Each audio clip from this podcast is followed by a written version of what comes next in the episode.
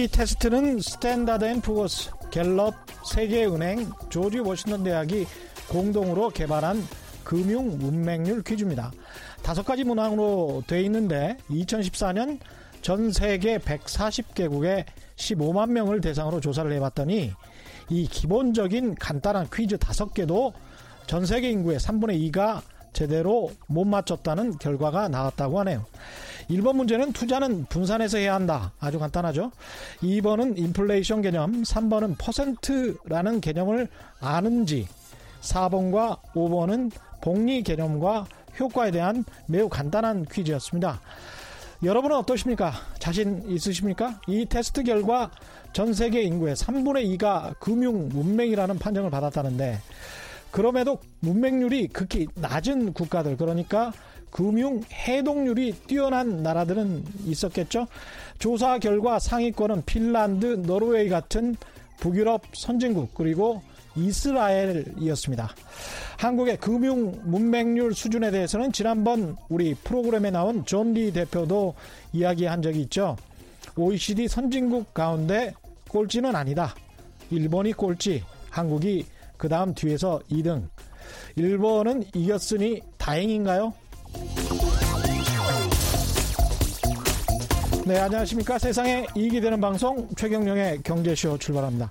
X세대, N세대, Y세대 모두 젊은 세대를 지칭하지만 시대에 따라서 세태에 따라서 불리는 명칭도 특징도 다르죠. 최근에는 80년대생부터 2000년대 초반생까지 신세대로 SNS에 익숙한 그리고 독립적인 이들을 이 세대라고 부른다고 하죠.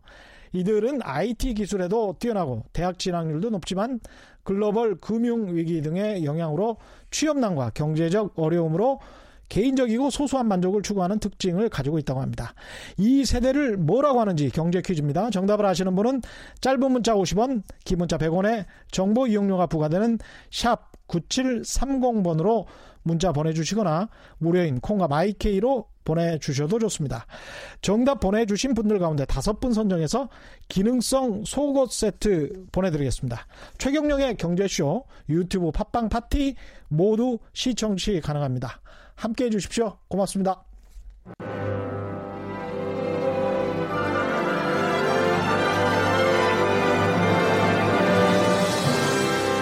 이슈 심화 토론.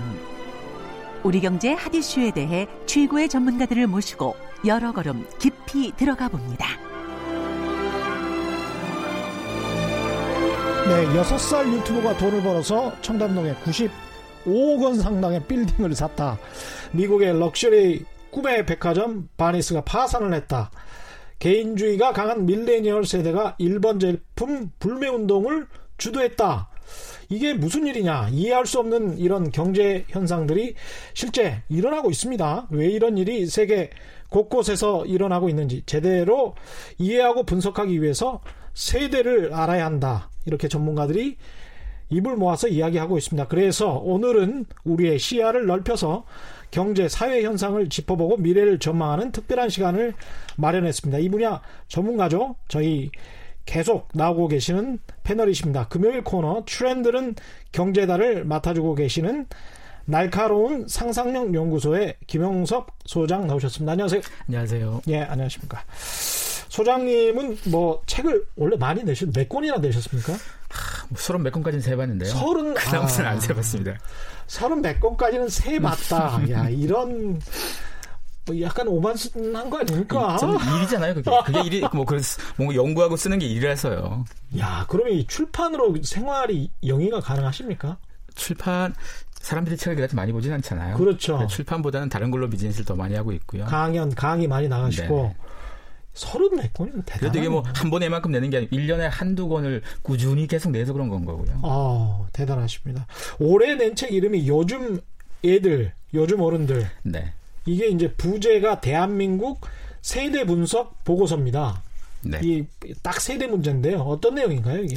사실은 우리가 어, 얼마 전부터 음. 애들 자꾸 궁금해해요. 그렇죠. 밀레니얼 세대라고 부르고 뭐 Z 세대라고 부르고 애들 자꾸 궁금하는데 눈치도 약간 보입니다. 진짜 엄밀히 따지면 네. 애들만 궁금할 게 아니고 우리가 요즘 어른들 잘 몰라요. 우리가 아는 어른들은 대부분 옛날 어른을 아는 건 거죠. 예. 베이비붐 세대 얘기하면 베이비붐이 태어나고 한창 예. 자랐던 그때만 아는 건 거지. 그렇죠. 그 사람들이 지금 이 시대를 어떻게 사는지는 잘 몰라요, 사실은. 그리고 그들이 그때 태어나서 가만히 있는 게 아니고 계속 변화했거든요. 그 변신한 사람들 요즘 아. 어른들에 대한 분석이 사실 필요하겠다는 건 거고요. 계속 변화했다 세대도. 그렇죠. 왜냐하면 젊었을 때 20대 다르고 40대 달랐다. 그렇죠. 왜냐하면 베이비붐 세대도 음. 옛날에는 20대가 있었을 거잖아요. 맞습니다. X가 20대 때 엄청 전성기였었고 그때 음. 세상에 이런 애들이 다 있나 싶을 만큼의 새로운 애들이었거든요. 예. 근데 지금은 그 신세대가 자라서 40대가 된 거잖아요. 예. 그러면 당연히 20대 때 보였던 모습과 좀 다른 모습을 가질 수 있는 거고요. 음. 그러다 보니까 지금 우리가 세대를 분석할 때는 모든 세대가 태어난 시점만 가지고 분석하는데요. 그렇죠. 태어난 시점이 아니고 살아가는 현재 시점으로 다시 해석이 필요합니다. 그래서 아. 어, 요즘 애들이라고 네. 하는 사람들하고 음. 요즘 어른들이라는 사람들을 다 음. 동시에 바라보는 책이 이 책이고요. 음, 그러네요. 근데 세대 문제 같은 게 네. 요즘 왜 이렇게 문제가 되고 화두가 되고 그런 겁니까? 기업에서도 그렇고 조직 문화 이야기할 때도 이 세대 네. 이야기 많이 하던데 사실은 X 세대가 처음 직장에 들어왔을 때도 예. 당시 기성 세대 입장에서는 참 놀랬거든요. 네. 이런 애들이 다 했나 싶어서. 음. 근데 그때는 세대 갈등 크지 않았어요. 그러니까요. 조직에서 문제 예, 없었어요. 예. 왜냐하면 예? 참아줬습니다. 누가? 당연히 조직에서 어린 아래, 사람인 거죠. 아, 랫사람이라고 보통 부르는 예. 나이가 좀 어린 사람들이 뭐든지 참아줬어요. 예. 선배가 얘기하는 게 틀려도 참아줬습니다. 어. 왜냐하면 그 당시는 평생 직장 종신고용이 유지되던 시대 문화잖아요. 아, 계속 가야 되는 사람이니까. 가야 되는 사람이니까 무조건 참아줘야 되는 건 거고. 아. 요즘 왜 이 문제가 불거지느냐? 네. 지금은 평생 직장 시대가 아닙니다. 그러다 보니까 안 참아줘요. 아, 부당한 참... 상사의 요구에 대해서 저항을 하거나 no를 합니다. 그러네요. 이러다 보니까 조직에서 어. 이제까지 겪지 않았던 상황을 겪으니까 문제가 시작된 건 거죠. 당황스러운 거야. 그렇죠. 엄밀히 네. 따지면 네. 갈등이 없었던 게 아니고 늘상 네. 있었는데 이제까지는 어, 후배 세대가 참아주는 걸로 갈등을 좀 좁혀 나갔다면 이제는 어. 참지 않으니까 그 갈등의 실체를 좀 파헤쳐서 뭐가 다른지를 좀 알아보자가 요즘 시각이죠. 그렇군요. 요즘 어른들이 굉장히 이제 당황하셨어요. 뭐 이런 그렇죠. 이런 상황인 거네요. 그리고 또 대부분의 어른들이 그럴 수도 있지만 사실 네. 상당수의 어른들은 많이 변화를 해가지고요. 음. 밀레니얼 세대하고도 잘 어울리는 어른도 많습니다, 사실은. 그렇습니다. 예. 이 우리가 과거에도 특정 세대를 특 특징 지어서 이제 이름을 네. 붙였지 않습니까? 네. 아까 X세대 말씀하셨는데 요거 한번 쭉 정리를 한번 해 주십시오. 네, 이런 이름 붙이는 건 우리가 정한 건 아니고요. 예. 전 세계가 뭐 주로 미국이 정해서 전 세계가 다 같이 쓰는 아, 건데 예. X세대가 왜 X냐? 얘들이 누군지 모르겠다고 해서 X로 시작한 거거든요. 아, 잘 모르는 세대. 모른다. 그 이전의 기성세대와는 완전히 다른 행동을 한다고 해서 음. X인데요. 우리나라에서는 X가 보통 70년대 초중반생들이 많고요. 예. 어, 90년대를 20대로 살았던 대학생들이 X가 가장 많겠죠. 네. 사실 이 말이 만들어진 미국에서는 60년대생들을 얘기하는 거고요. 아, 각 나라마다 편차가 조금 있습니다. 예, 경제적인 이유나 뭐 이런 것 때문에 그럴까요? 아, 그 이유가 아니고요. 예. 어, 우선 출발이 뭐 보통 베이비붐 세대 얘기하는 거 있잖아요. 네. 베이비붐 세대가 전쟁 이후에 아이를 잔뜩 낳는 세대를 그랬죠. 얘기하잖아요. 미국의 베이비붐 세대는 2차 대전 이후를 얘기하는 맞습니다. 거고요. 우리의 베이비붐 세대는 한국 전쟁 이후니까 이후. 이미 거기에서 시차가 조금 발생하잖아요. 그러네요. 예, 한 45년과 53년. 그렇죠. 예. 한뭐 8년 정도 차이가 나다 보니까 음. 출발이 다르다 보니까 그 다음부터도 계속 편차가 조금 조금 음. 나는데요. 지금 굉장히 많이 좁혀지긴 했어도 그래도 과거에는 차이가 좀 있어서 음. 베이비붐 세대가 보통 60 년대 태어난 사람들 그리고 예. 70년대가 어, 지금 X라고 부르는 사람들. 이 사람들이 지금 나이로 따지면 뭐 한 40대가 가장 많고요. 40대 후반. 베이비붐 예. 세대는 지금 어 50대에서 한 60대 중반까지 있는 거고요. 음. 그리고 또 엄밀히 따지면 베이비붐이 애를 많이 낳았다고 베이비붐인데 예. 한국에서 출생자들이 가장 많을 때는 70년대생들입니다, 사실. 아, 그래요? 71년, 72년이 1년에 100만 명 이상씩 낳던 때였거든요. 저는 58년 개띠인 줄 알았는데 그게 아니군요. 네. 예. 왜냐하면 그 뒤에 세대가 가장 많고요. 그래서 엄밀히 네. 따지면 숫자로 따지면 베이비 붐은 X들이라서 이들을 음. 제2 베이비 붐 세대라고도 부르기도 하고요. 예. 그리고 그 다음 세대가 밀레니얼 세대라고 부르는데 이 음. 사람들이 80년대 보통 초중반에서 어 이게 또 부르는 그 기간마다 좀 다른데요. 예. 90년대 한 중반까지 볼 때도 있고요. 90년대 중반까지도 네. 처음에는 2000년까지 봤었어요. 근데 80년 초반부터 2000년까지 굉장히 텀이 길잖아요. 예. 길다 보니까 이들이 처음에 이걸 정의할 때는 그랬었는데 시간이 좀 지나서 이들이 굉장히 나이를 먹다 보니까 좀 좁혀가지고 음. 한 90년 한 중반까지 보고 90년 후반부터 2000년대까지를 또 Z세대라고 보기 시작하는 거예요. 그러니까 세대를 자꾸 쪼개놓은 건 건데요. 그러네요. 그럼 여기에서 이름이 왜 X 뭐 Z 이런 게 Z, 들어가냐 예. X세대 때문입니다. X를 X라고 부르다 보니까 그 다음 아. 밀레니얼 세대를 Y라고 부르기도 하거든요. 아, 그렇 그래서 그 다음 순서가 사실 알파벳에서 Z가 X, 나오는 거예요. X, Y, Z. 네, 예. 그래서 요즘 그 다음 순서가 누군가 나올 거잖아요. 예. 그들의 순서는 이미 정해는 져 있습니다. 그럼 뭐, 이름은 이, 알파 세대. 알파 세대. 네. X, Y, Z 다음에 알파. 다시 알파벳으로 넘어가는 건 거죠. 재밌습니다. 근데 기업에서 세대 갈등 문제를 네. 아주 중요하게 다루고 있습니다. 네. 이게 이유가 있을까요? 우선 기업에서 그 보통 조직에서 X세대와 베이비붐 세대들이 위에 많습니다. 예. 그리고 후배들 넣어서 밀레니얼 세대가 많은 거고요. 예. 어, 이 입장에서는 조직 문화 차원에서도 굉장히 공부를 많이 해야 되는 게 음. 과거의 방식으로는 리더십이 먹히지 않아요. 아, 과거의 과거에는 방식으로는? 이렇게 하자 그러면 따라가는데 이제는 그것 갖고는 안 따라간다는 거죠. 동기부여를 시키는 방식이 과거에는 음. 열심히 잘하면 승진시켜주고 돈 많이 줄게 이거 갖고 끌고 나갔거든요. 예. 지금 그거 갖고 안 돼요. 아. 훨씬 자기가 여기서 성과가 만들어지고 그 성과를 통해서 자기가 클 수 있다라는 믿음을 주지 못하면 예. 밀레니얼 세대들에게 쉽게 동기부를 못 받습니다. 자기가 클 수 있다는 네. 믿음을 줘야 된다. 그러니까 조직의 발전보다도 먼저 자기 개발이 우선인 세대인 거예요. 왜냐하면 평생 직장이 아니라서 그렇습니다. 아. 평생 직장일 때는요, 우리가 음. 다 책임줄게 나만 따라와가 됐는데, 그러네요. 어차피 회사가 책임져주지 않는데 아. 자기가 자기를 챙겨야 되는 거거든요. 그러네요. 그래서 회사에서 자꾸 배우려고 드는데 예? 선배가 잘 못 가르쳐주거나 아. 그냥 과거의 방식은 지금 시대에게 안 맞는 게 좀 많잖아요. 예. 무조건 해 이런 것들은 사실 안 맞거든요. 그렇죠. 그러다 보니까 그런 문제 때문에 갈등이 자꾸 생겨서 어. 기업에서는 그들을 일 더 잘 시키기 위해서라도 공부해야 되는 건 거고, 음. 또 후배들 입장에서도 기업이라 기업이라고 하지만 정확히 말하, 말하면 간부들 임원들이 그렇죠. 그렇죠. 그런데 기업에 계신 간부들이나 임원들 입장에선 기업의 네. 경영을 위해서도 음.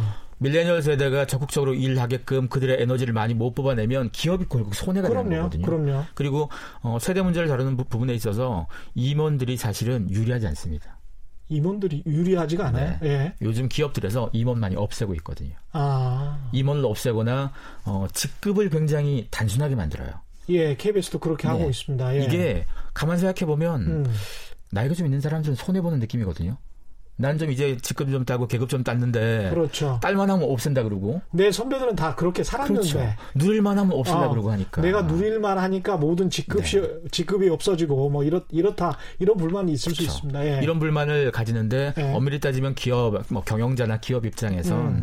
누구를 유리하게 해주려고 이런 제도를 택한 게 아니고요. 음. 지금은 수평화가 되지 못하면 일하는 방식에 있어서 한계가 많아서 생긴 문제입니다. 맞습니다. 아, 그러니까 수평화를 이루기 위해서라도 세대를 서로 간에 잘 이해해야 된다. 네. 그러니까 수직화만 돼 있을 때는 세대 갈등 문제 크지 않았어요. 예. 무조건 말 잘 듣는 후배가 있으면 됐거든요. 예. 근데 수평화를 시켜두다 보니까 음. 선후배가 음. 과거에는 위계 질서로 유지되다가 그렇죠. 수평화가 되는 순간 위계 질서가 아니고 음. 역할과 전문성으로 유지가 되는 거예요. 역할과 전문성으로 네. 유지가 된다. 그래서 선배들이 훨씬 유능해야지 끌고 나갈 수 있는데 음. 안타깝게도 직급이 높아지면서 공부를 좀 덜 하시는 분들이 사실 많이 있습니다. 맞습니다. 그래서 이 문제가 수평화된 조직에서 늘상 갈등 요소가 되는 거죠. 뜨끔하신 분들이 꽤 많을 것 같습니다. 그 40, 50대들도 난처할 것 같아요. 네. 본인들도 난처하고 이게 야 우리들은 낀 세대여 가지고 윗 눈치 아랫 눈치 또 본인들은 윗 눈치 보면서 그러면서 커왔기 때문에 그 방법밖에 모르거든요. 그렇죠. 그래서 예. 뭐 억울한 사람들 분명히 있어요. 어, 왜 우리 때 하필 이럴까. 예. 근데 모든 역사가 그렇잖아요. 예. 모두에게 다 뭐 변화가 멈춰진 시기라면 살기가 예. 편할 수도 있는데 예. 변화는 계속되고 지금 변화 속도가 더 빠르다 보니까 어. 지금 이 불만을 토로하시는 분도 지금 빨리 변화를 받아들이셔야지 그 다음 변화 때는 그래도 음. 덜 고생하지 않겠습니까? 제가 그 모 대형 언론사 KBS 아닙니다. 네. 모 대형 언론사의 사회부장이 사석에서 이런 이야기를 하더라고요. 아니 내가 사회부장이 되고 나니까 내가 사회부장에게 당했던 그 모든 것이 갑질이 돼가지고 애들한테 아무것도 할 수가 없다. 너무 억울하다. 뭐 이런 이야기를 하더라고요. 그렇죠. 근데 엄밀히 네. 따지면 우리가 이렇게 봐야 되는 게요. 네. 서로 다른 세대가 누가 더 이득이냐 아니냐의 문제가 아니고 네. 문제가 있는 행동이었냐 아니냐를 보는 거예요, 사실. 아. 그래서 과거에 먹혔던 거라도 그게 음. 문제가 없어서 먹혔는지 네. 아니면 문제가 있는데도 먹혔는지를 우리가 생각해 봐야 되는 거라서 네.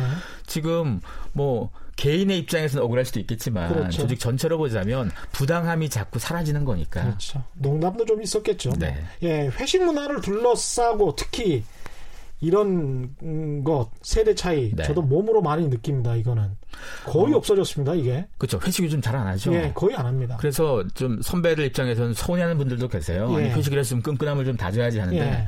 회식 문화의 출발이 사실은 평생 직장 시대의 산물입니다. 음, 그리고 평생 직장이다 보니까 음. 계속 케어하다 보니까 같이 밥 먹고 술 먹는 식구라는 걸 굉장히 중요시하겠어요. 맞습니다. 그리고 과거의 직장에서는 재밌는 게 가족 같은 회사라는 걸 굉장히 강조하면서 정말 그 직원이 진짜 가정에 충실하면 또 싫어했었어요. 가정에 퇴근하고 맞아요, 이러면 또 싫어했었어요. 맞아요, 맞아요. 우리는 진짜 가정 대신 가짜 가정인 회사에 충실하길 바랬던 게 과거의 문화였었죠. 맞습니다. 그래서 가정도 회사로 만들어 버렸어요. 집들이를 하거나 네. 집들이 요새 거의 안 하는데 그쵸. 제가 입사했을 때는 집들이도 했거든요. 집들이 하고 뭐 얘가 누가 돌 잔치를 하면 회사 사람들 우르르 가서 했는데 돌잔치에 뭐 회사 사람들 초대하는 경우 요새 거의 없잖아요. 그렇죠. 예. 그래서 사실은 회식 문화가 사라지는 것은 어찌 음. 보면 음. 술 먹고 고기 먹고 으쌰으쌰 다지는 것 자체가 효과가 사라진 이유가 음. 평생 직장 시대가 끝나서 그렇습니다.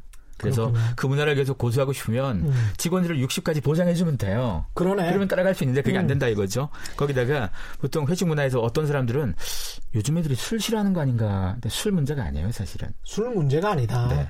퇴근하고 같이 가는 게 싫은 것 뿐이에요. 아. 퇴근한 시간 이후는 보통 자유 시간이잖아요. 자유 네. 시간. 그리고 네. 같이 가서 보통 그런 얘기 하잖아요. 네. 어, 우리 퇴근하고 소통 좀 할까 이런 얘기. 그렇죠. 소통은 보통 근무 중에 필요한 게 우리의 음. 소통이거든요. 퇴근 음. 후 필요한 게 아니고. 음. 그리고 어떤 분들은 아니 술이 좀 들어가야지 뭐 본심이 나오지. 근데 사실 이게 무슨 사람 고백하는 것도 아니고 그렇죠. 일 얘기인데 왜 본심이 안 나오냐 이거죠. 그렇죠. 그래서 이런 과거의 관점들을 잘 생각해 보면 어. 굳이 더 이상 이거 미풍 양속도 아닌데 이 회식 문화를 고집할 필요는 사실 없겠다는 맞습니다. 거죠. 근데 자영업 하시는 분들 입장에서는 회식이 사라져 가지고 굉장히 고통스럽다 이런 속상할 수 있습니다. 예, 말씀 많이 다만 하시더라고요. 그들도 트렌드의 변화를 좀 민감하게 받아들여야 예. 될게요. 회식비는 기업이 돈 내주는 거잖아요. 맞습니다. 기업이 돈을 줬더니 회식을 해서 뭔가 조직 문화가 좋아져서 돈 준 건데 예. 기업이 지금 눈치 보고 있어요. 예. 돈을 좀 줘야 되나 말아야 되냐 이 문제 가지고. 음. 그래서 직장인들이 회식 문화를 새롭게 개발하지 발굴하지 못하면 예. 술고기 대신 다른 걸로 발굴하지 못하면 회사가 회식비를 없앨 거예요. 그렇습니다. 그래서 빨리 발굴을 그 비용이거든요. 그렇죠. 예. 직장인들이 빨리 발굴을 잘해야지 회식비가 음. 유지가 되고 또 그걸 음. 써서 자영업자들에게도 기회가 더 가지 않겠습니까? 예. 이 사표를 둘러싸고도 지금 계속 그 정규직 네. 이야기 그다음에 평생 직장 이야기를 했는데 사표도 좀 쉽게 냅니까? 요즘 네, 세대들이? 그렇죠. 사표를 가장 쉽게 내는 사람들 보통 밀레니얼 세대 신입사원도 많이 내요. 예. 과거 같으면 신입사원 꿈도 못 꿨잖아요. 음. 근데 예전 사람들은 사표를 쓰고 나면 배신자란 말을 들 때가 있었어요. 맞습니다. 회사에서 나가는 걸 배신이라고 봤거든요. 음. 왜냐하면 이게 종신고용이라서 그랬어요. 평생 같이 가야 될 같은 네. 배를 탄 사람인데 빠져나가니까 배신의 입장이었어요. 그러네요. 그래서 뭔가 부당하거나 힘들어도 참았어요 무조건. 지금은 음. 왜 쉽게 사표를 쓰냐면요. 애초에 정신이 아닌데다가 음. 그리고 여기서 배울 거 빨리 배우고 또 딴 데 가서 배우고 딴 데 가서 배우고 이렇게 해서 계속 연봉을 쌓여 올라가서 어. 이렇게 해야지 나이가 들어서도 계속 일자리를 만들 수 있다고 생각하니까 나가는 것뿐이에요. 불안한 거구나. 그렇죠. 불안한 거야. 만약에 어. 우리 사회가 종신고용 을 지금까지 계속 유지시켜 줬으면 예. 여전히 사표 그렇게 안 쓸 거예요. 그렇습니다. 근데 우리는 아. 지금 일자리가 정규직도 잘 없고 다 비정규직에 그렇죠. 종신 고용 안 되죠. 이런데 뭐 우리 회사를 위해서 목숨 바쳐라 이렇게 말하는 과거의 문화는 받아들일 수 없는 거죠. 정규직이라도 언제 회사에서 뭐 구조조정 한다고 나설지 그렇죠. 모르니까 미리미리 자기 개발을 많이 해놔야지. 네. 그거 맞는 것 같습니다. 어쩔 수가 없는 것 같네요. 그렇죠. 예. 근데 이번에 좀 특이했던 게 우리 저 밀레니얼 세대라고 아까 말씀하셨잖아요. 그 밀레니얼 세대는 가이 굉장히 좀 개인적이고 이런 세대인 줄 알았는데 일본 제품 불매 운동에는 또 이 세대가 가장 앞장섰습니다. 그렇죠. 굉장히 뭐, 좀 특이해요. 그렇죠. 밀레니얼 세대가 보통 20대 한 초중반에서 네. 한 30대 한 중반까지 또 예. Z 세대가 10대하고 20대 초반까지인데요. 음. 이번에 10대 후반, 20대, 30대 초반까지 굉장히 적적입니다. 음. 우리의 상식으론 개인주의적인 태도가 우리보다 강하고 예. 나이 있는 사람들은 집단적인 문화를 굉장히 좋아해서 이런 거 더 잘할 것처럼 보이지만 예. 차이가 뭔가 하면요. 이번에 불매는 조직적으로 한 게 아니라는 거죠. 조직적으로 한 게 아니고 자발적으로 자발적으로 한 겁니다. 개인들이 이제까지, 독립적으로 했다. 그렇죠. 아. 이제까지 무수히 있었던 수많은 음. 불매는요. 음. 어떤 단체에서 나서서 끌고 나가서 그 분위기에 쭉 따라가는 정도. 캠페인 같은. 그렇죠. 이러다 보니까 오래 안 갑니다. 아. 누가 깃발 들고 그 잠시만 움직였던 거고 음. 참여했던 모든 사람들의 신념에 출발해서 움직인 게 아니거든요. 관병 같은 느낌이었군요. 그렇죠. 예. 근데 반해서 최근에 불매들은 판단하는 겁니다. 아, 음. 아, 이 행동 자체가 부당함에 대한 저항이라고 판단한 겁니다. 훨씬 멋있습니다. 멋있어요. 예. 그래서 이런 걸 멋있어요. 보면 예. 과거 사람들은 그런 부분들 물건이 좋아 물건이 좋으면 샀어요. 그 음. 기업이 나쁜 기업이라도. 그렇죠. 지금은 물건이 좋아도 그 어. 기업이 나쁘거나 뒤에 어떤 배경이 있거나 하면 안 사요. 판단을 하는 판단을 합니다. 예. 왜냐하면 자본주의 사회에서 소비는 굉장히 무서운 무기거든요. 예. 이 무기를 쓸 줄 아는 사람들이 된 거예요. 지금은. 그래서 그러네. 이런 걸 보고 아니 그럼 요즘 애들은 훨씬 정의롭고 옛날 사람들은 좀 안 그랬나 그건 아니고요. 예. 어, 이건 진화라고 볼 수 있습니다. 진화. 과거 세대에 비해서 지금 세대가 뭐 음. 남녀를 바라보는 문제건 뭐 직장을 바라보는 태도건 다 조금 조금 바뀌어 왔잖아요. 예. 그렇게 된 산물인 건 거고 예. 사실 밀레니얼 세대 이런 태도도 그 이전 세대 우리 세대가 그런 행동을 보였기 때문에 거기서 출발해서 이어 이어 가는 건 거고요. 예. 우리도 사실 그 앞 앞 한참 앞 세대보다 많이 발전한 거였거든요. 그렇습니다. 그래서 예. 늘상 밀레니얼 세대 그 다음 세대는 더 발전할 거라서요. 음. 지금 이런 것들을 기업은 좀 민감하게 여겨야 됩니다. 그렇죠. 기업들이 한번 예. 찍혀서 불매 당한다는 것은 음. 아좀 지나면 괜찮겠지 이 음. 문제를 생각하면 안 돼요 이제는. 그러네요. 한번 찍히면 오래가기 때문에 예. 그러다 보니까 기업들은 사회적 책임, 뭐 환경 윤리 이런 거 굉장히 신경 써요. 누가 시켜서 불매를 한 게 아니고 자기가 주체적으로 판단을 해서 한 것이기 때문에 오래 갈 수도 있겠습니다. 네, 예. 그리고 자기 기억 속에는 이게 자기 확신에 의해서 쭉 진행됐었던 것이니까. 네. 예. 그래서 사실 한국 사회에서도 최근 몇 년 사이 갑질 문제 일으켜서 불매당한 기업들이 있었잖아요. 예. 아직도 불매하고 있어요. 아, 그래요? 몇 년 됐는데도 음. 몇년 전에 매출을 회복 못한 기업 많습니다. 음. 이게 무서운 거거든요. 한번 내 머릿속에 아, 저건 나쁜 기업이고 어. 내가 불매하는 이유가 그 정당한 이유였기 때문에 나는 계속 안 사고 싶어가 되는 거라서 예. 이번 뭐 일본 제품 불매도 사실 그 맥락에 들어갈 수 있습니다. 이게 정말 길게 갈 수도 있고 문화적인 요인까지 겹쳐지니까 네. 그럴 수 있겠습니다. 여기서 경제 퀴즈 한 번만 더 보내드릴게요. 방금 제, 저 정답이 나온 것 같습니다. X세대, N세대, Y세대 뭐 저희가 우리가 모두 젊은 세대를 지칭하는 여러 명칭이 있는데 최근에 80년대생에서 2000년대 초반생까지를 신세대 SNS에 익숙하고 독립적인 이 세대라고 부른다고 합니다. 이 세대는 IT 기술도 뛰어나고 대학 진학률도 높지만 글로벌 금융 위기 등의 영향으로 취업난과 경제적 어려움으로 개인적이고 소소한 만족을 추구하는 특징을 가진다고 합니다. 그럼에도 불구하고 이번에 불매 운동에 앞장섰던 이 세대를 뭐라고 하는지 정답을 아시는 분은 짧은 문자 50원, 긴 문자 100원에 정보 이용료가 부과되는 샵 9730번으로 문자 보내주시거나 무료인 콩과 마이케이로 보내주셔도 좋습니다. 정답 보내주신 분들 가운데 다섯 분 선정해서 기능성 속옷 세트 보내드리겠습니다. 1번 이야기 안 할 수가 없는데요. 우리 이른바 이제 청년 세대라고 할 수 있겠죠. 네네. 밀레니얼 세대를. 한, 이 일본 제품에 대해서 불매도 하고 굉장히 사회 참여적인 성격도 이렇게 갖추고 있는데 일본 청년 세대들은 전혀 그런 것 같지 않습니다. 아 사실은 예. 우리 세대가 그러니까 청년 세대들이 불매에 동참하는 이유는요. 음. 누가 시켜서 하는 게 아닙니다. 그렇죠. 밀레니얼 예. 세대는 기본적으로 음. 자기 판단, 개인주의적 속성이 강해 자기 판단을 잘하는 건데요. 예. 우리가 이렇게 하는데 그럼 밀레 그 일본에 있는 밀레니얼 세대도 똑같이 우리를 불매하면 어떡하냐. 음. 그들은 명분이 없는 거잖아요. 지금 부당함에 대한 저항을 하는 그렇지. 거고 한국의 청년들은 그렇죠. 그들 입장에선 이게 부당함에 대한 저항이 아니라 그냥 어. 뭐 누가 시키거나 조직적으로 하니까 따라할 수 있어도 그렇습니다. 자발적으로 움직일 수가 없다 보니까 이 명분 자체가 없는 상황에서 아니, 그렇죠. 예. 그러다 보니까 뭐 옛날 사람들이었으면 어, 저들도 하시니까 우리도 할게, 뭐 따라가, 이렇게 됐는데, 예. 지금 그게 안 된다 이거죠. 그리고 또. 측면에서는 참 우리가 자유민주주의가 훨씬 더 발달했다고 볼, 볼 수가 있겠습니다. 그렇죠. 그리고 예. 사실 일본 같은 경우는 뭐 잃어버린 20년 얘기했잖아요. 예. 엄밀히 따지면 그게 완전 끝난 게 아니잖아요. 음. 아직도 잃어버린 30년까지도 얘기할 수 있을 예, 텐데, 예. 일본이 80년대 어마어마하게 잘 나갔었잖아요. 그랬죠. 세계 경제를 뭐 쥐락펴락 했었는데, 거기에 비하면 그들은 30년간 장기 침체입니다. 음. 이 상황을 겪는 지금 청년 세대들 입장에서는 미래에 대한 희망이라는 게 사실 크지 않을 수, 뭐 클 수가 없습니다. 예. 그리고 자연스럽게 더 열심히 해서 야심을 키우고 뭐 나중에 성공해야지 이 관점은 이미 지워졌고요. 예. 그냥 오늘 하루 내가 행복하게 즐겁게 예. 이런 태도다 보니까 음. 어, 보통 이걸 사토리 세대라고 부르는데요. 예. 일본에서 사토리가 이렇게 사토리. 득도했다라는 표현인데요. 득도. 청년들한테 득도라는 표현이 안 어울리잖아요. 그렇죠. 그만큼 세상 사람들 관심 없다는 얘기예요. 예능근이 같은 그런 표현일 수도 그렇죠. 있겠습니다. 예. 그래서 어찌 보면 자기에게만 집중하고 사는 사람이 그만큼 많다는 의미가 되는 거고 일본 음. 청년 세대가 네. 치열함이 상대적으로 좀 줄어든 세대일 수 있습니다. 음, 치열함이 줄어들었다. 일본 사회도 역동성을 찾으려면 사실은 청년 세대가 열심히 해야 되는데 참 걱정이겠습니다. 근데 일본 가정 내에서 부모와 자녀 간에 그럼 부모는 한국에서 일어나는 불매운동이나 이런 것에 관해서 상당히 좀 적대적으로 반응할 네. 수 있을 것 같은데 이 자녀 세대라고 할 수 있는 이 청년 세대들은 별 관심이 없다. 그렇죠. 이런 상황이면 가정 불화가 생길 수도 있는 거 아닌가요?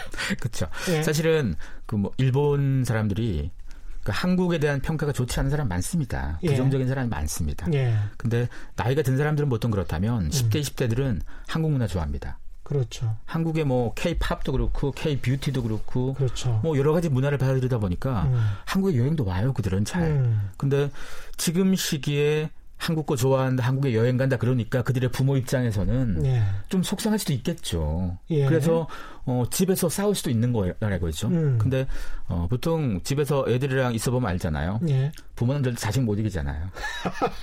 맞습니다. 그래서 사실은 예. 이 문제가 뭐 기성세대 사이에서는 음. 10대, 20대들이 이렇게 하는 행동에 대해서 불만을 가진 사람도 있긴 한데 일본에선 반대로 한국 좋아요라는 메시지를 가진 젊은 친구들이 자꾸 나오고 있어요. 왜냐하면 음. 그래도 이 상황 자체가 정치적인 이슈인 거잖아요. 그렇죠. 그들의 일상 문화의 이슈가 사실은 아닌 거잖아요. 그렇습니다. 그래서 예. 이런 부분들은 뭐 어? 정치가 해결할 문제인 건 거지. 우리가 그렇죠. 일상적으로 한국의 음식 좋아하고 여행 가고 싶고 뭐 가수 좋아하고 음. 이걸 막을 명분은 사실 없는 거니까. 그래서 이걸 좀 그렇죠. 분리시켜서 생각하는 게 오히려 부모 세대가 가지고 있는 그리고 그 뿌리 깊은 편견 그리고 일부 기는 하겠습니다만은 혐한 의식 같은 것. 네. 예, 일본에서 지하철을 탔는데 어떤 분이 어떤 할머니가 일본 할머니가 그냥 무의식적으로 조센진이라는 말이 그냥 툭 튀어나와서 굉장히 깜짝 놀랐다고 하더라고요. 네. 예, 자기가 앉았는데 딱 그 말이 튀어나와서 야 일본 정말 아직도 멀었구나.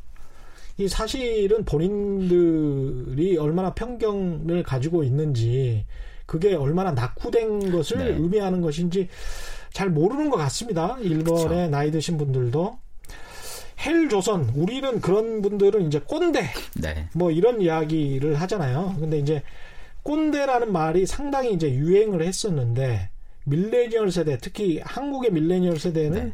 이 기성 세대를 거의 혐오합니다.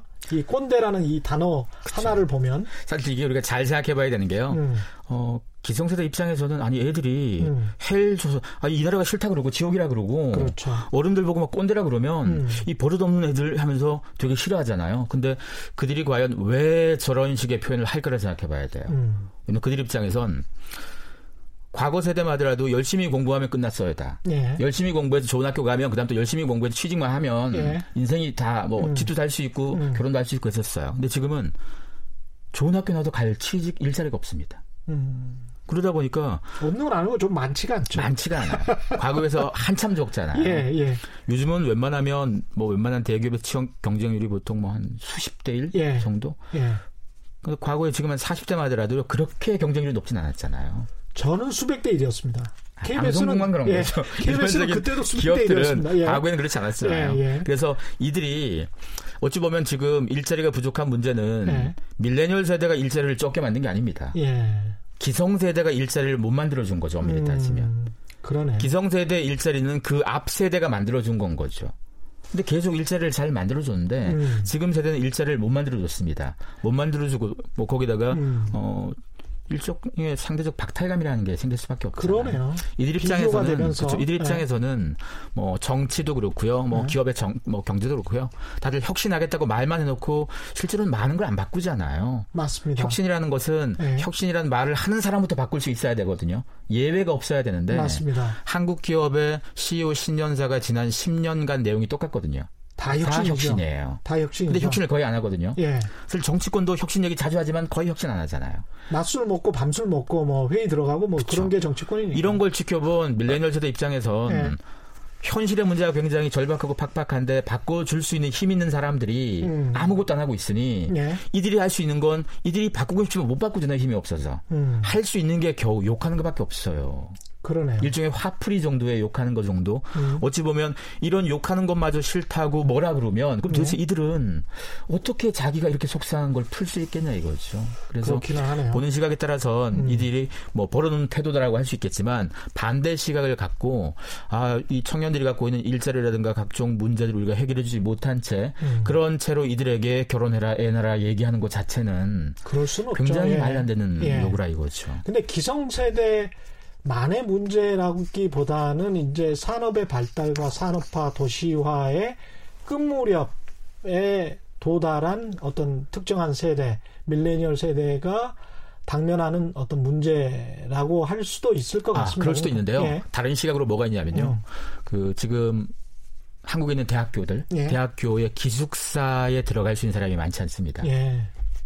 기숙사가 왜 잘 못 짓느냐면요. 음. 학교 주변에 있는 음. 수많은 하숙촌을 비롯한 여기서 아. 반대를 많이 해서요. 실제로 어, 기숙사 들어갈 수 있는 비율이 뭐 20몇 프로밖에 안 될 거예요. 기존의 기숙사의 수용 인원이 그렇게 많지 않고 많지 않아요. 학교에서는 지으려고 하는데도 지으려고 기도를 하고 왜냐하면 이게 학생 복지, 주거 복지 그렇죠. 차원이잖아요. 예. 청년들이 그 공간들을 좀 살아야 되는데 예. 대부분 반대해서 엎어진 사업이 엎어지는 대부분의 경우가 그 지역 주민의 반대예요. 지역 주민 그 지역 주민 엄밀히 따지면 그 대학이 없었으면 거기서 그 장사 못했던 사람들인데요. 임대업 하시는 분들. 그렇죠. 예. 근데 그 대학 때문에 존재할 수 있는 비즈니스고 음. 그 대학의 학생들이 굉장히 중요한 존재, 뭐 고객일 수 있는데. 예. 그들이 막아요 기숙사 짓는 걸 막는 이유가 그거 예. 지어서 자기네 밥벌이가 좀 힘들어질까봐. 이게 사실은 지난 한 음. 20년간 계속 반복된 일이라서요. 어떤 모든 정권이 이걸 해서 기숙사율 높이겠다 높이겠다 해도 거의 못 바꿨어요. 근데 여기에 들어가는 게다 네. 기성세대잖아요. 그러네요. 비단 뭐 기숙사 문제뿐이겠습니까? 음. 기성세대가 밥그릇을 지키기 위해서 음. 새로운 세대의 기회를 뺏는 곳이 사실은 꽤 있다 이거죠.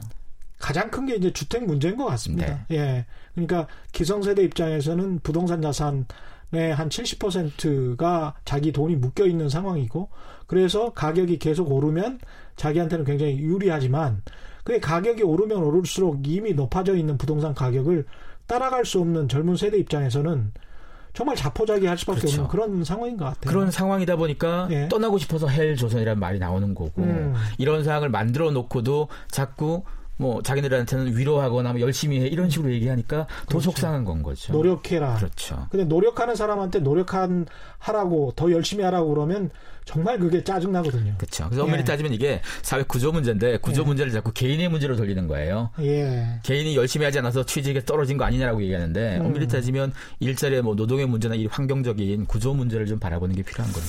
그런 측면에서의 혐오, 여혐이나 남혐 이런 것도 구제 문제로 봐야 될까요? 그 네. 사실은 우리가 우리 사회가 예. 지표로 따져보면 여성이 훨씬 차별받고 있는 건 누구나 인정할 수 있어요. 예. 모든 지표에서. 예. 그런데 20대들은요. 음. 자기는 실감 못 하는 거예요. 음. 20대 남성들 입장에선 자기네는 취직도 못 하고 있고. 그렇죠. 군대는 갔다 오고. 군대는 갔다 오고. 예. 아니 우리 사회가 얘기하는 남자가 더 유리하다는 걸 한 번도 겪어본 적이 없다고 생각한 거예요 그들은. 음. 그런데 모든 정책에선 여성을 조금 더 배려하는 게 좀 보이면 예. 상대적으로 더 자기네가 손해 본다고 자꾸 생각해서. 그러네. 물론 이것도 지표로 다 따지고 보면 손해 볼 게 전혀 없습니다만 음. 심정적으로 그렇게 느껴지는 건 거죠. 예. 왜냐하면 어, 남녀의 문제는 우리뿐만이 아니고 전 세계에서 다 발생할 수 있잖아요. 그렇죠. 그런데 음. 상대적으로 선진국에선 이런 남혐 여혐 문제가 거의 없어요. 없는 없는 음. 이유가 뭔가면 적어도 일자리 문제가 해결돼서 그래요. 그렇군요. 청년들이 남자들이 일자리가 확보되고 여자, 도 마찬가지. 그렇게 예. 되다 보니까 굳이 그런 데서 오는 스트레스를 남혐, 여혐이라는 문제로 풀지 않는데 우리는 그렇게 해서 발생한 다양한 문제들을 풀 수 있는 경로를 사실 그쪽으로 잡은 건 거죠. 그리고 물론. 아니, 근데 이제 청년 실업률이나 그런 것은 유럽도 굉장히 우리보다 뭐 훨씬 높은데. 거기는, 그쵸. 우리보다 높긴 하지만 거기는 예. 모든 정책을 과거부터 남녀 차이 없이 문제를 풀어왔던 거였었고 그렇죠. 아. 우리는 어 차이가 좀 많이 있다 보니까 아무래도 그 차이를 좁히는 작업을 하는 거에 있어서 음. 불만을 가지는 건 거죠. 그러네요. 그러니까 과거에는 남녀 차별이 심해서 남자가 좀 유리했는데 그걸 평등하게 바꾸는 것은 당연한 것인데 그걸 바꾸다 보니까 지금 세대 청년 세대 입장에서는 왜 과거처럼 하지? 그렇죠. 자기는 득도 못 봤는데 이게 마치 아. 왜 하필 우리 때부터 이런 얘기하는 거랑 비슷한 건 거죠. 예. 그래서 아까 그 사회부장 이야기하고 네. 똑같대요. 그래서 이런 왜 우리 때부터 예. 그렇죠. 그리고 또 엄밀히 따지면 이런 음. 뭐 남혐 여혐 이 혐오 갈등 문제가 음. 사실은 이 세대 전체 주요 문제는 아닙니다. 음. 일부의 문제예요, 엄밀히 따지면. 예. 이런 목소리가 모든 사람들이 나오는 건 아니고요. 모든 사람들은 어찌 보면 남녀가 차별되지 않았어야 된다는 걸 기본적으로 인정을 하고 있어요, 이 세대가. 그렇죠. 그런데도 불구하고 자꾸 여혐 남혐 문제가 과거에서 자꾸 나오는 이유는요. 음. 이게 이것 때문에 득을 보려는 세력이 있어서 그래요. 이, 일부러 좀 갈등을 네. 조장하는 거고 그리고 뭔가가 조그만 얘기인데도 누군가가 이렇게 나오면 그걸 자꾸 부추겨서 언론에 소개한다거나. 왜냐하면 언론은 노이즈가 자꾸 생겨야지 또 기사거리가 되기도 하고 음. 또 정치권 입장에서도 어, 어떤 어떤 목적을 가지고 청년 세대들을 뭔가 좀 끌어내기 위해서는 네. 뭔가 공격거리를 찾거든요, 자꾸. 예. 그리고 그런 공격거리를 이용하잖아요, 정치적으로. 음. 이런 문제가 있어도 청년 세대가 뭐 정권을 싫어한다거나 이렇게 음. 풀어나가기 위해서 자꾸 끄집어내는 거라서 엄밀히 따지면 객관적으로 이만큼 다들 심각한 갈등이냐 아닌데요. 그렇지 않은데도 불구하고 음. 부추기는 게 맞습니다.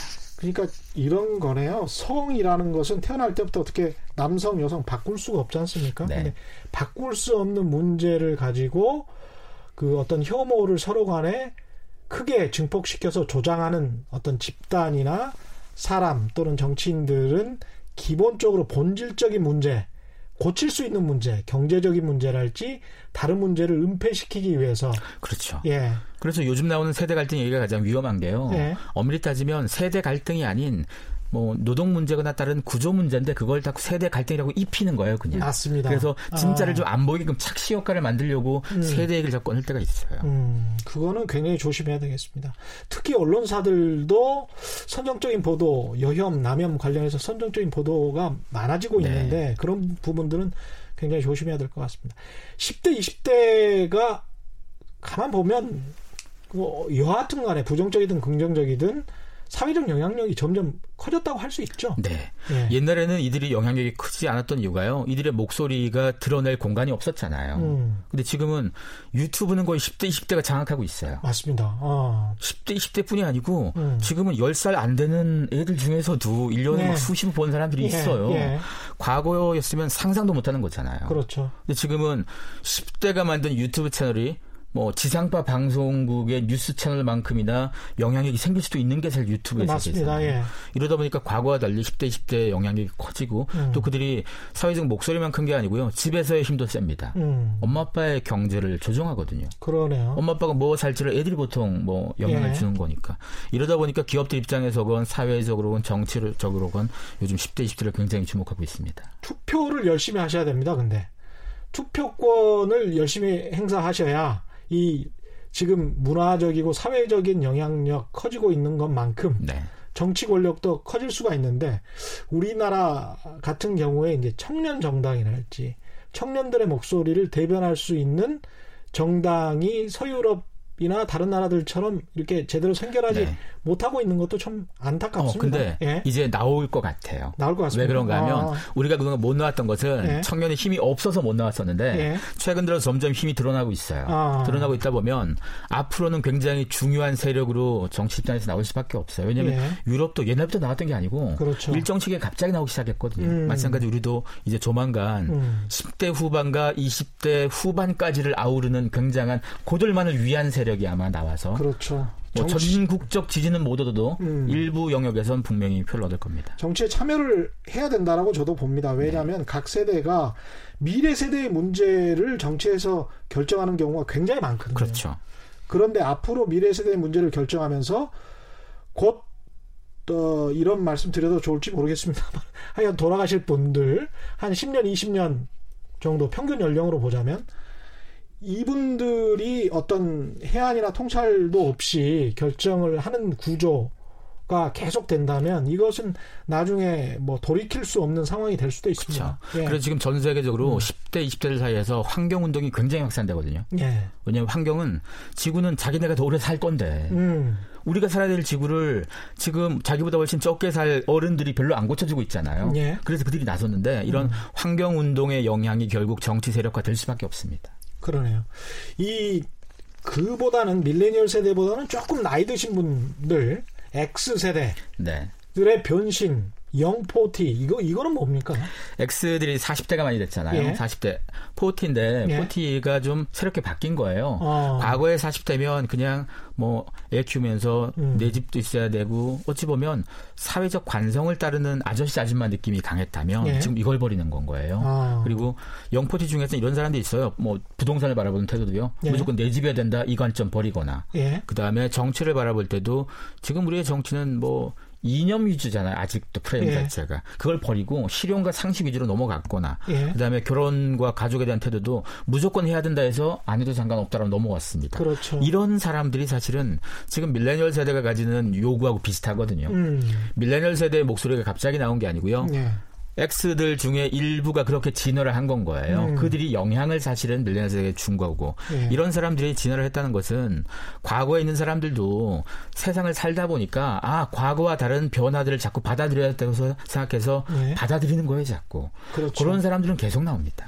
그러니까 실용과 상식 말씀하셔서 정말 그 요새 좌파와 우파 이야기를 많이 하는데 그리고 막 대결 양상을 보이는데 곰곰이 생각해 보면 좌우가 별로 다르지도 않은 것 같아요. 그렇죠. 다르지 않습니다. 우리나라 같은 경우에 박근혜 정부 때 최저임금 항상 늘상 나오는 최저임금 이야기가 7.4% 올랐거든요. 근데 문재인 정부 때 지금 3년 동안에 9.9% 올랐어요. 그러면 2.5% 정도의 차이가 어떻게 좌우를 가를 수가 있습니까? 그렇죠. 그러니까 그냥 상식적으로 생각해서 서로 간에 타협하면 될 것 같은데 그렇게 싸운단 말이죠. 이해가 안 되는 측면들이 꽤 있습니다.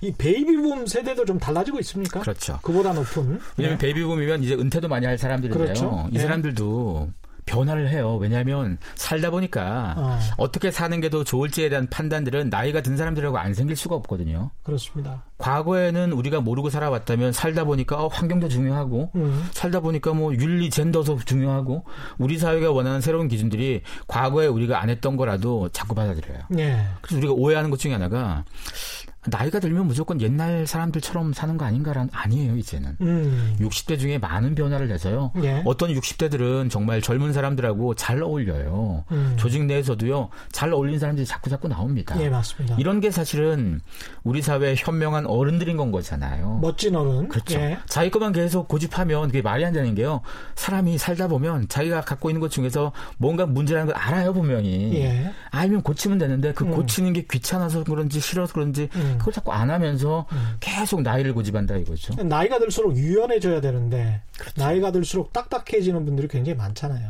그렇죠. 그래서 사실은 이제 꼰대화 돼 버리는 거고.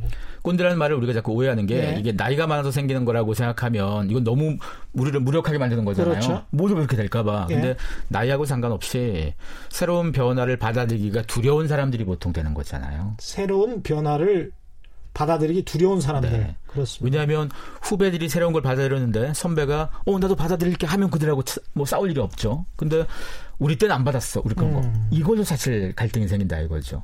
받아들이고 안 받아들이고의 문제는요. 음. 선배가 했냐 후배가 했냐의 문제가 아니고 예. 판단을 해보면 되는 거잖아요. 예. 지금 남녀 차별에 대한 부분도 아, 이 시대에서는 더 이상 남녀 차별이 하는 게 아니구나. 음. 과거에는 관성적으로 그런 환경이 많다 보니까 나도 음. 모르게 했던 것들이 있었다 이거죠. 예. 그렇다면 지금은 시대가 바뀌었으면 어, 내가 바꿔줄게 이렇게 선회하면 돼요 그냥. 음. 그런데 이걸 안 하고 과거에 하던 대로 계속 말하고 행동하는 사람들은 음. 결국은 후배들하고 도태가 더 될 수밖에 없는 거고요. 그러네요. 이렇게 됐을 때는 음. 뭐 갈등 문제가 계속 커지는 건 거죠. 그래서 엄밀히 따지면 꼰대가 어, 불쌍한 사람이 되는 겁니다. 그렇습니다. 변화를 못 들어가는 거니까. 외로운 사람. 그렇죠. 적응, 진화, 모두의 진화라는 말씀도 하셨었는데 적자 생존이 크거나 나이가 많은 사람이 생존한다는 게 아니고 적응 잘하는 그렇죠. 변화에 빨리 적응하는 사람이 살아남는 거죠. 예. 그런 생각으로 이 말씀들을 다 받아들여야 될 것 같습니다. 진화라는 말에 많은 뜻이 담겨 있는 것 같습니다. 오늘 말씀 감사하고요. 지금까지 날카로운 상상력 연구소의 김용섭 소장과 함께했습니다. 오늘 돌발 경제 퀴즈 정답은 밀레니얼 세대였고요. 예, 이번 주 함께 해주셔서 고맙습니다. 벌써 금요일이네요. 주말에도 최경영의 경제쇼 만날 수 있다는 건 알고 계시죠? 최경영의 경제쇼 주말판 보다 가볍게 유튜브와 팟캐스트로 찾아뵙겠습니다. 지금까지 세상이 얘기되는 방송 최경영의 경제쇼였습니다. 고맙습니다.